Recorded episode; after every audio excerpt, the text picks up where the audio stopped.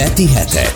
A Hetek című országos közéleti heti hírelemző magazin műsora. Újságírók, publicisták és szakértők vitatják meg a hét legfontosabb, legizgalmasabb és legabszurdabb történéseit. Heti hetek. Parázsviták, izgalmas szempontok, elhallgatott háttérinfók. Hírelemző magazin műsor a Hetek újságíróival minden pénteken. Műsorvezető Tice Debóra.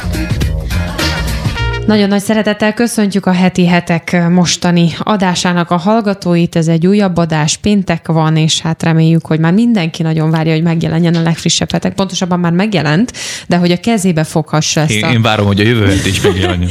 Igen, ezt a nagyon illatos, nagyon ropogós új újságot az én kezemben már itt van, és hát ránézek, és mit látok? Kék.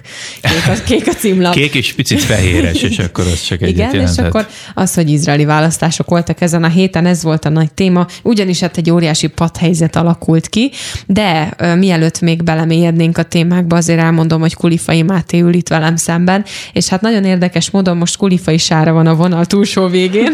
Sok-sok kulifai. Igen, mert hogy ti ezzel az izraeli témával kapcsolatosan elég sok interjút is, illetve interjú is található a titolatokból, illetve egy kisebb cikk is, tehát hogy ebben a témában eléggé részt vettetek most ezen a héten. Úgyhogy ezzel a témával indítjuk a heti heteket. Kérdezem, hogy mi ez a padhelyzet, miért alakult ez ki, és miért nem lehetett eldönteni, hogy most a Bibi alakítson kormányt, vagy pedig a Gantz? Sári? Megad, megadom a hölgyeknek az elsőbséget. Jó van, köszönöm. Hát ugye tudni lehet, hogy az előző választás az áprilisban volt, és ott azért hát nem túl nagy előnyel, de, de azért egy, egy kis előnyel a Netanyahu Likud pártja nyert. Igen. És hát ugye azóta azért jó pár hónap eltelt, és, és, és változtak, változtak azért a viszonyok, és ez, ezért alakulhatott ki, hogy most kicsit feljött a kék-fehér párt, megerősödött egy kicsit a népszerűsége, és hát most, most így a végeredmény az 33-31 mandátum lett a Benny Gantznak a kék-fehér pártjának a, Igen. a javára, ugye, és most, most ezért kérdéses, hogy ki lesz végül az, aki, aki kormányt alakíthat, illetve előfordulhat-e az, hogy mind a ketten benne lesznek a kormányban. Igen. Ugye azért érdekes az izraeli választás, csak a laikusok kedvéért uh-huh. hadd mondjam el, hogy rengeteg párt van Izraelben, valahogy a választási rendszert az sikerült annyira arányossá tenniük a Izraelbe, meg annyira demokratikussá, hogyha lehet így fogalmazni, hogy tulajdonképpen van egy politikai instabilitás uh-huh. Izraelbe, szinte egy ilyen konstans koalíciós kényszer, ami nyilván olyan szempontból jó, hogy mindenkinek a szavazata érvényesül, és tulajdonképpen rengetegféle politikai vélemény belekerülhet egy, mit tudom én, egy négy-öt tagú kormányba. Uh-huh. Viszont másrésztről olyan szempontból meg nem jó, hogy, hogy van egy olyan instabilitás és egy kilátástalanság állandóan Izraelbe, ami, amit nyilván a Netanyahu-nak a, a most már hosszú évek óta tartó elnöksége az egy stabilitást hozott, de amúgy van egy, van egy állandó válság közeli helyzet. 120 tagú a Knesset, tehát 61 képviselő jelenti a többséget. És ezt a 61 képviselőt szinte soha nem tudja elérni egyik párt sem, sőt, még a nagyon erős szövetségesek sem feltétlenül uh-huh. tudják elérni. És ezért van az, hogy szinte sosincs olyan, hogy egy teljes terminust kitölt egy miniszterelnök. Én egyébként azon gondolkodtam, és azt szeretném tőletek, mint szakemberektől megkérdezni. egy erős tudással, igen.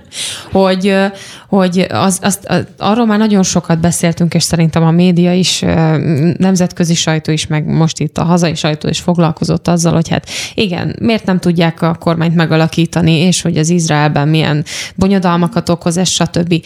De, hogyha nincs egy stabil kormány Izraelben, az nemzetközileg milyen hatást kelt? Vagyis, hogy van, van-e ennek esetleg következménye? Van-e, aki függ Izraeltől és Izraelnek a kormány stabilitásától?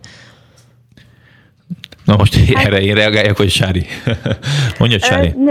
Nyugodtan reagálhatsz rá. Igazából kész válaszom nekem sincs erre. Talán csak egy mondatot mondanék, hogy annyira instabil helyzet nem tud kialakulni Izraelben. Tehát még ha nem is alakul új kormány, az előző kormány ideiglenes jelleggel hatalomban marad addig, amíg mondjuk esetleg új választások nem jönnek, és újra választanak. Tehát, tehát olyan instabil helyzet nem fog kialakulni, ami, ami a régióra vagy, vagy, Nyilván, vagy más én szerintem ez, ez köz, közigazgatásban tényleg nem jelenti instabilitást, de itt talán igazából a kérdést egy picit megfordítom, hogy magának a Netanyahu-nak a háttérbe szorulása, ha egyáltalán ilyen lehetséges, az jelenthet-e instabilitást vagy változást, és olyan szempontból azért Netanyahu egy egész, elég, egészen erős oszlopa Izraelnek, a mostani években azért gondoljunk csak bele, hogy Irán vezetőitől vérfagyasztó, meg, meg felháborító kommentek jönnek uh-huh. már hónapok óta, azért az ő atomfenyegetésüket egyrészt nem vetette vissza az iráni atomalkú, másrészt annak a felrugásával viszont már szabadon is megszekhetik azt és azért az ő távozásával egyrészt az amerikai-izraeli kapcsolatok ö, alakulása sem lenne ö, teljesen felhőtlen, mint hogyha az ő személye abszolút lenne ebben a kapcsolatban, uh-huh. de például a magyar-izraeli kapcsolatok is, főleg az ő személyhez köthetően javultak az elmúlt években, és azért az nem mindegy nekünk magyarok, vagy Izraelt szerető, vagy cionizmus iránt érzékeny magyar médiafogyasztók számára, vagy állampolgárok számára nem mindegy az, hogy Netanyahu személye úgy kizuhan ebből a rendszerből, hogy egy politikailag teljesen más felfogást gyakorló uh-huh. izraeli vezetés jön vele szemben. És ugye azért beszéljünk nyíltan keresztényként, a bibliai proféciák, igék, ígéretek, alapigasságok tükrében pedig az nem mindegy, hogy tegyük föl egy, egy zsidó-keresztény párbeszédet erősítő Netanyahu helyett mondjuk jön egy, egy elftelen, vagy legalábbis tohonya, vagy, vagy inkább azt mondanám, hogy identitását nem is erősen meghatározó vezetés. Nem tudjuk. Hát a kék és fehér, ami a nagy vírivális, az olyan koali- természetellenes torszülött koalíció, amiben egymással sem értenek egyet a hatalom átvételen kívül az emberek. Tehát a, a Jair Lapid teljesen más világfelfogással bír, mint a Gantz, és mellettük még a, a, a többi más koalíciós partner. Az egyik ismerősünk, pontos Árival van egy közös ismerősünk, aki a Naftali Bennett nevű volt igazságügyi miniszternek a, a, a, a, a volt kollégája, volt munkatársa pártjában dolgozott korábban, áprilisban, most már kilépett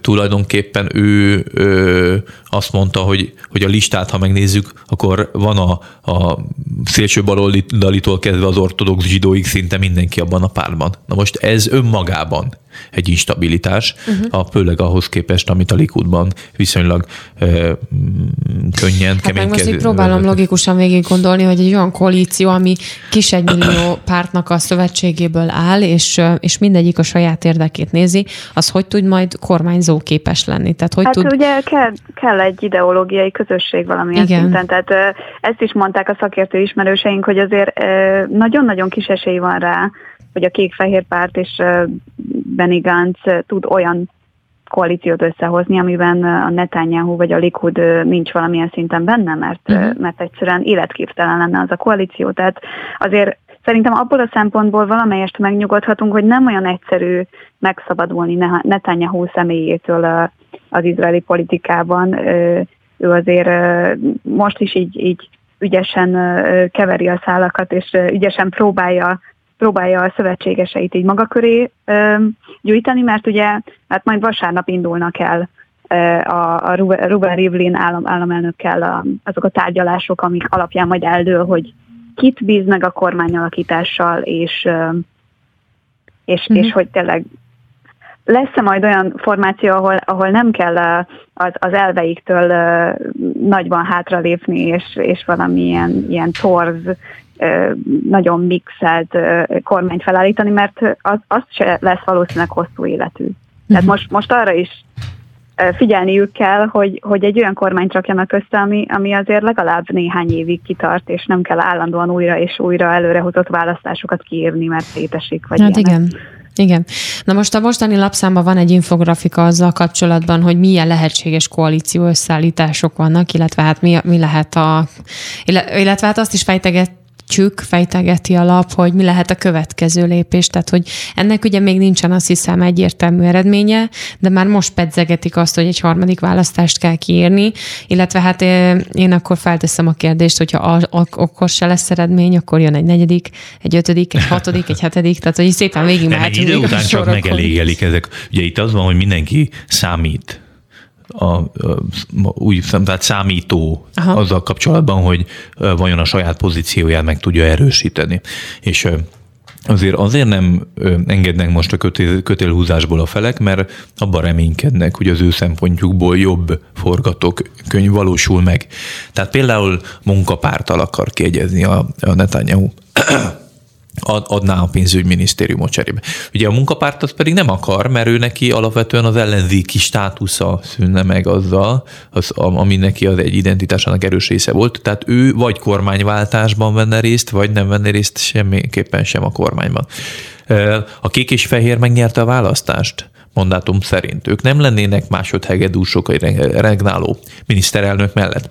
Egy picit azért van reális esélye szerintem most a harmadik választásnak, mert nincs egyértelmű győztes, nincs egyértelmű változás. A, a harmadik választás az, az a kék és fehérnek azért tűnhet jól, mert azt látjuk, hogy a Likud, mintha lefele tendálna, ugyanis úgy vesztettek négy mandátumot is, hogy beléjük olvadt egy korábbi öt mandátumos párt hogy négy mandátumos párt. Tehát van, egy, van egyfajta elégedetlenség Izraelben, és mindenki azt keresi, hogy vajon neki mi a jobb. Azért próbálkoznak most egy harmadik választásba, és azért nem akarnak koalícióra lépni. Netanyahu-val, mert úgy tűnik, hogy nekik most ez jobb lesz, hogyha tovább mennek.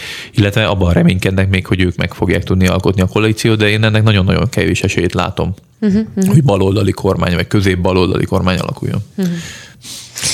Hát kíváncsi vagyok, hogy mi lesz ennek a kimenetele. Ti mit tippeltek? Én harmadik választásra tippelek.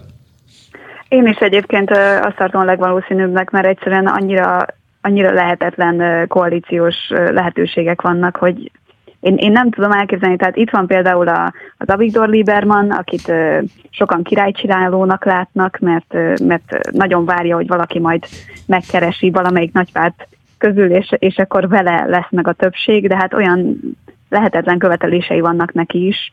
Igazából ez, ez a nehéz, hogy a, a legtöbb pártnak olyan követelései vannak, amivel a, a nagy pártok meg nem tudnak, nem tudnak kiegyezni, úgyhogy én is a következő választásokra tippelek.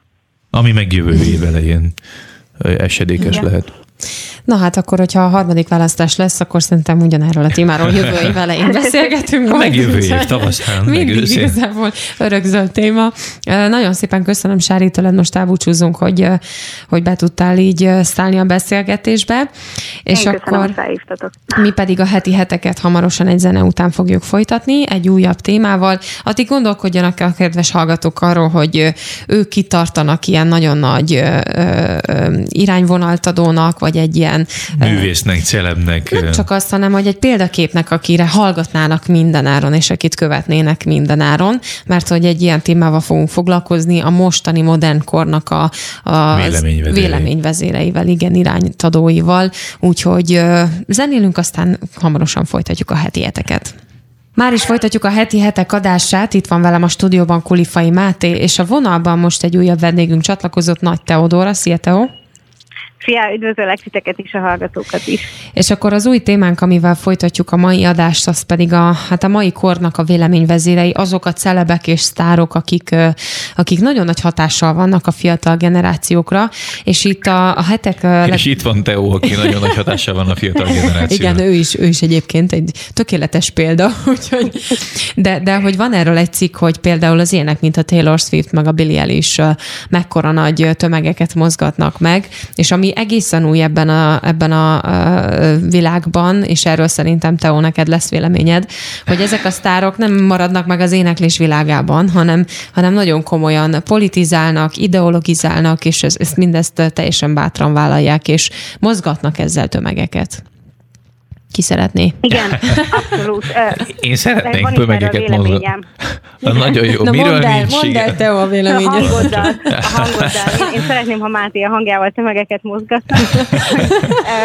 a viccet félretéve, valóban ez egy probléma, mivel hogy egyikük se úgy kezdte, hogy, hogy ő mondjuk politikai vagy közéleti kérdésekbe fog majd véleményt nyilvánítani, hanem hogy a zenéjükkel, a művészi teljesítményükkel, tehetségükkel, tömegekkel kedveltették meg magukat, meg egy egész egy, egy életstílust, meg életérzést képviselnek, főleg a Billie mondható el azt, hogy a, a saját korosztályának az életérzése benne minden szempontból megtestesül. És ezt a népszerűséget, amit a, a zenei tudásukkal vagy stílusukkal értek el, ezt arra használják fel, hogy politikai befolyást is szerezzenek.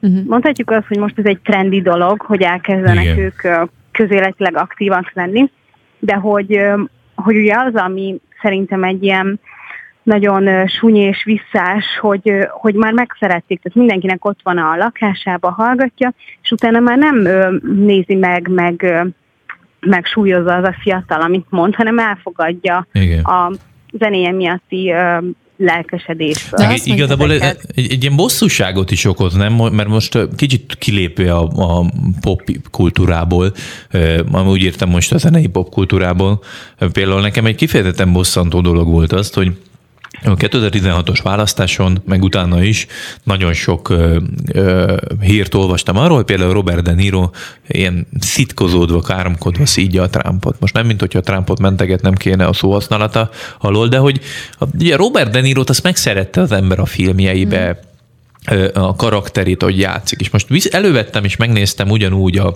a egy régi Meryl filmjét, és zavar. Igaz, Meryl Streep, ugyanez, meg egy igen. csomó más. Tehát ilyen szempontból például Tom Hanks egy kicsit távolságtartóban politizál, ő is, de talán egy picit kulturáltabban, az még ugye az embernek úgy jó máshogy gondolkodunk a világról, de aki direkten elkezdi színi valamelyik jelöltet, vagy politikai véleményt fogalmaz meg, mint ha ő lenne az igazságnak a, a mérföldköve. Egy picit bosszant annak, mert egy jó film, amit meg szerettem, azt nem bírom megnézni ugyanúgy. Igen. De figyeljetek. De például van a Clint Eastwood, ő is politizált, de ő ugye nagyon régóta és vállaltan. És most mondhatjuk, hogy azért, mert hogy, hogy republikánus oldal, és akkor ott több minden jelzünk egyet, de hogy ő, ő markásan évtizedek óta kiáll a saját politikai álláspontja. Ahogy van demokrata, ilyen, ilyen demokrata színész is, van, igen. És az, az más, nem zavar vagy, annyira. nem tudom, hogy, abba, hogy ez, mert ott tudtad, hogy ott tudatosan az imidzsének... Nincs átverés. De ja. itt, itt a Trumpnál volt az, hogy valami átszakadt, és az embereknek a, a nem tudom, az inger küszöbe, vagy az ellenállása teljesen más.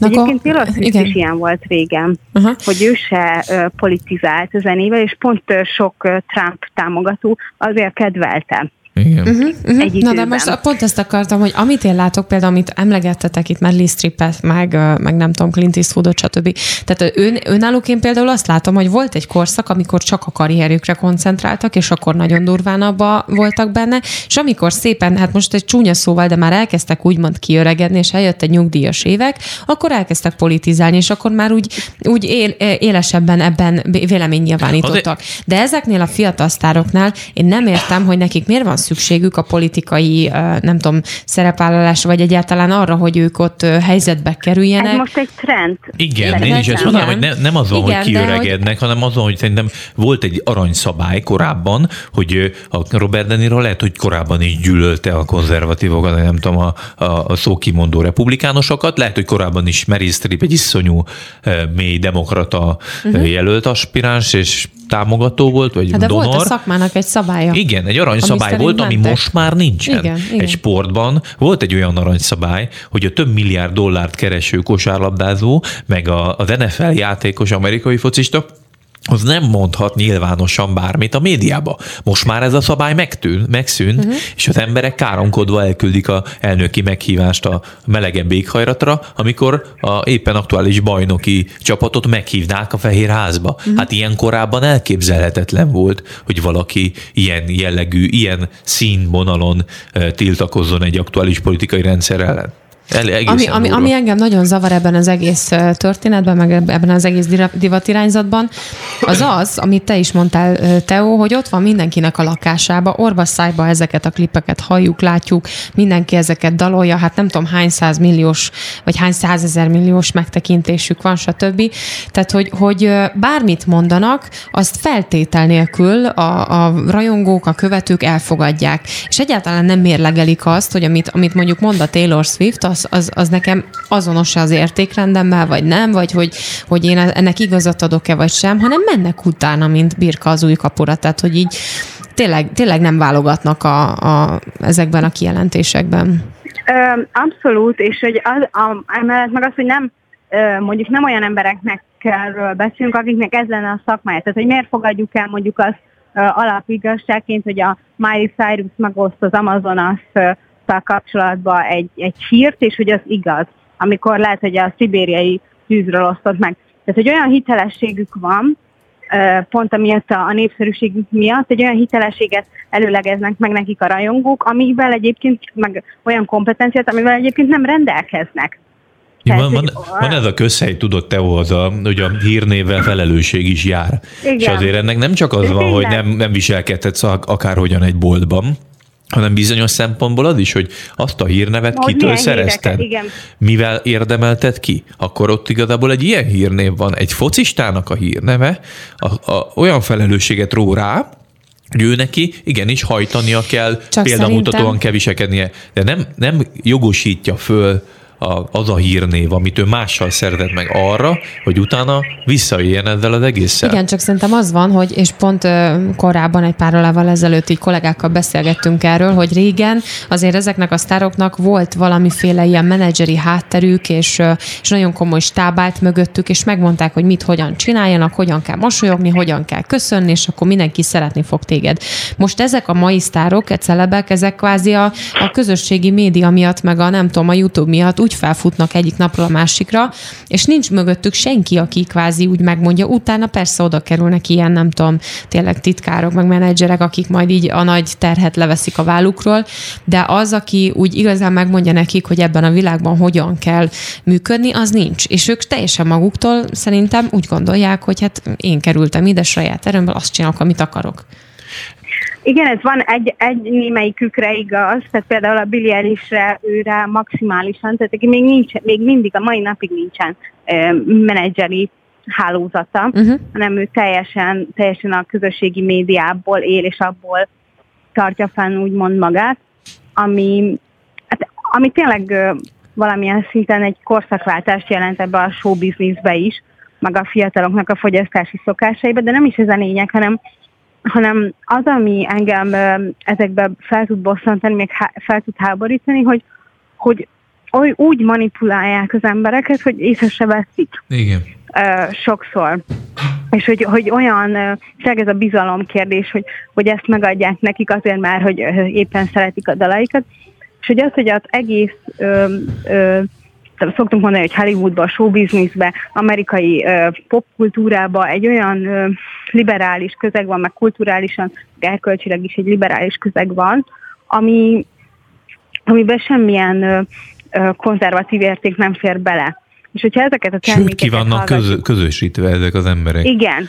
És hogy ez volt, hogy régen az volt, hogy azért nem mondtak ilyen politikailag megosztó dolgokat, mert attól tartottak, hogy elveszítik a rajongóiknak egy nagy részét. És jelenleg ez lehet, hogy már a, a fiatalok mentalitásában is van, hogy annyira ö, polarizálódik a társadalom, hogy nem akarják, hogy ilyen típusú rajongóik legyenek. Tehát, hogyha például amikor a Pride hónap volt, egy csomó közülük kiírta, hogy a love is love, és hogyha ha homofób vagy, vagy nem támogatod a melegházasságot, vagy akármit kövess, mert hogy ilyen emberek nem kellenek. Igen. Uh-huh. És hogy ez is egy milyen, tehát hogy ők amúgy a rajongóikból élnek. Hát meg egy társadalmi kirekesztés. Tehát az ide, De csinálnak maguknak. Hogy nem kell nekem, nem kell igen. Pont ez az érdekes, hogy csinálnak maguknak egy ellentábort is. Tehát, hogy kvázi ők csinálják. Igen, csak közben, közben egy picit ilyen ördögi dolog ez az egész, mert nem az van, hogy hirtelen ketté választja a saját rajongótáborát republikánusokra és demokratákra, liberálisokra nem, és konzervatívokra, hanem, hanem megbélyegez, cikivé tesz, gúnytárgyává tesz olyan embereket, akik ővele nem értenek egyet. És uh-huh. ugye pont az a hisztéria, amit te mondasz, hogy talán még jobban jelen van most, mint korábban volt az internet segítségével, hogy most az van, hogy a épszerűségét kihasználva bélyegez meg uh-huh. másképp gondolkodókat, és ezt elvileg nem tehetné meg senki. Ugyanis például az hát Ausztrál rögbi játékossal kapcsolatban ahol fordítottja történik, hogy ő bibliai idézetet posztol sportolóként is elmondja a véleményét a homoszexualitásról, őt a szövetség kirúgja az egész sportákból, mondván, hogy nem mondhat ilyet. Uh-huh. Csak összfordítva ugye nem történik meg, hanem hát, a szivárványos zászlót rá, igen, rá kell vennie a mezére az összes, van, összes foci csapatnak most már, meg ilyen rengeteg ilyen dolog van, ami már ilyen abszolút igazságként kezd érvényesülni. Igen, és hogy a, a fiatal meg egy, az is egy korszellem, hogy mondjuk valaki szeretne trendi menő lenni, és akkor megvannak, be vannak árazva, hogy ki milyen zenét hallgat, mi számít menőnek, és hogy nem akar ebből kimaradni. És azért ez egy nagyon nagy kihívás sokaknak, hogy, hogy ebben a korban, ebben a közeg, közegben tudjanak hát megállni, vagy hogy egyáltalán képviselni a, a véleményüket. Én ezt szoktam ilyen, ilyen kis túlzással ilyen liberális véleménydiktatúrának hívni. Ami Liberál fasizmusnak hívom igen, én, igen. Te annak hívod. De rossz egyébként, mert a liberális kifejezés ugye nagyon le lett járatva mostanában. Igen, de, de ez egy, egy véleménydiktatúra, mert az. hogy, hogy pont az a lényege az egésznek, hogy hogyha másképp is gondolkozol, nem mered elmondani.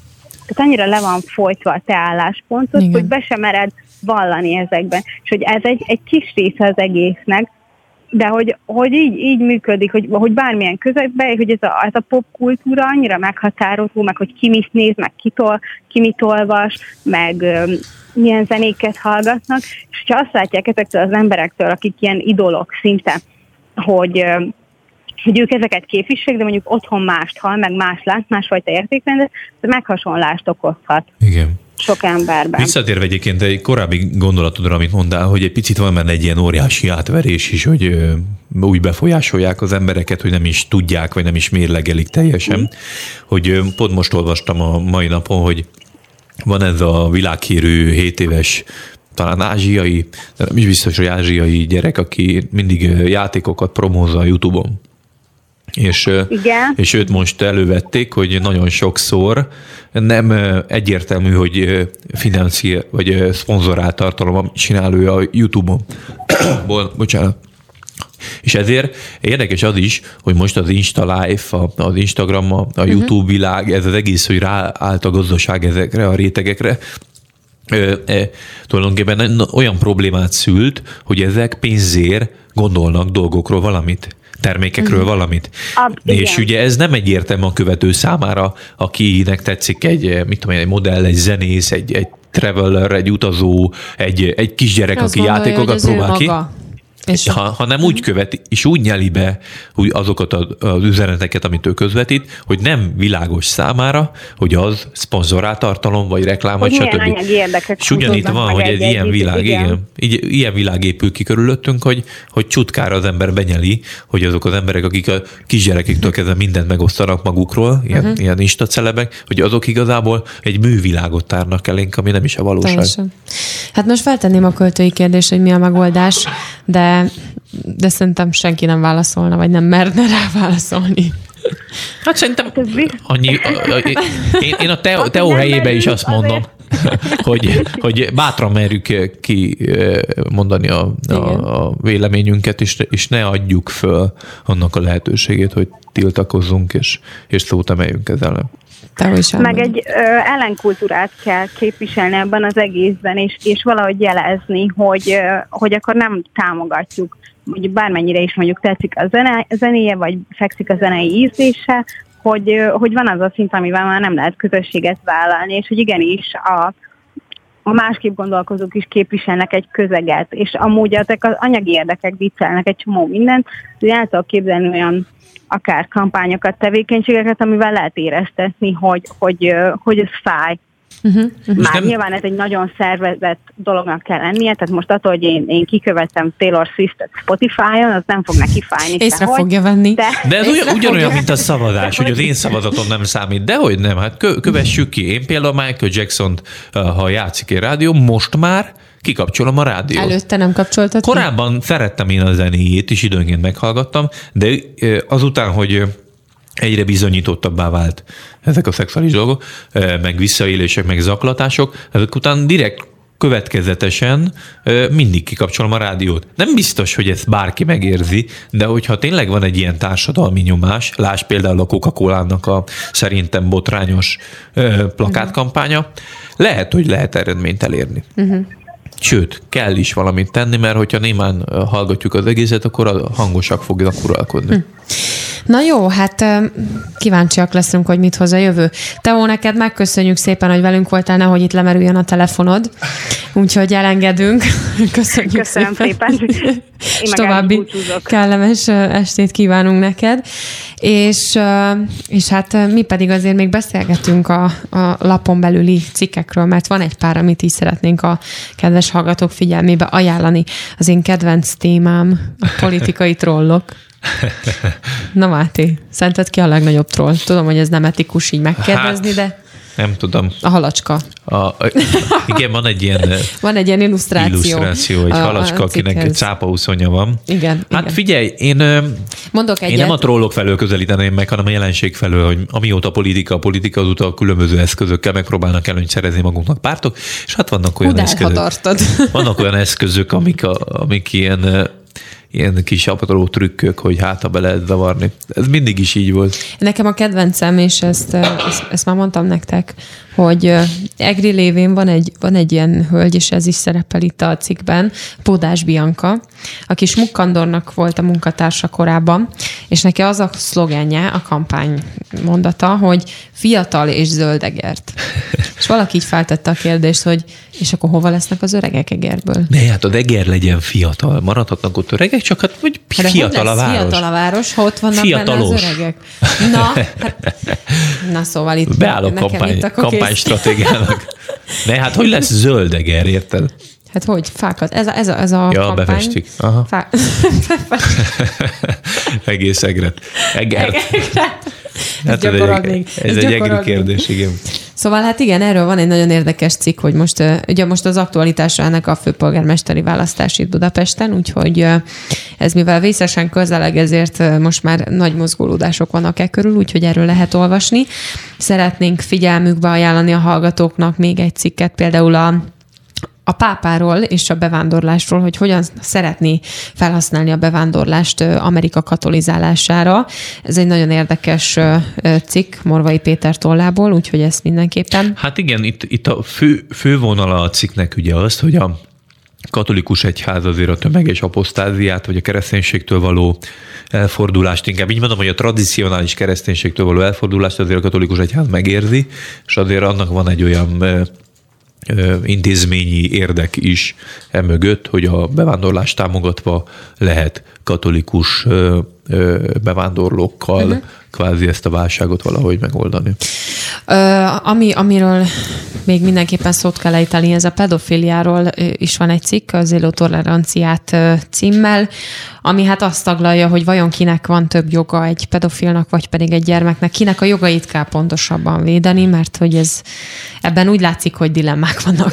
Hát igen, elkezd elcsúszni egy egyensúly abba az irányba, hogy hogy a pedofilok érdekeit elkezdik figyelemmel kísérni, illetve fókuszba helyezni, de hát ha az ő érdekeik figyelembevétele, az minden esetben a kiskorúaknak a sérelmére történik, ezért talán ez a kérdés nem is lehetne egyértelmű.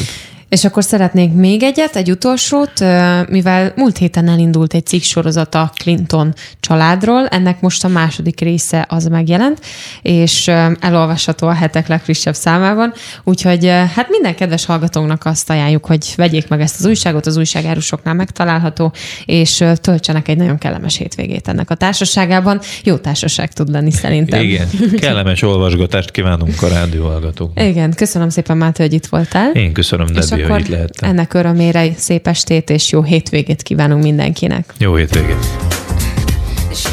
Ez volt a Heti Hetek.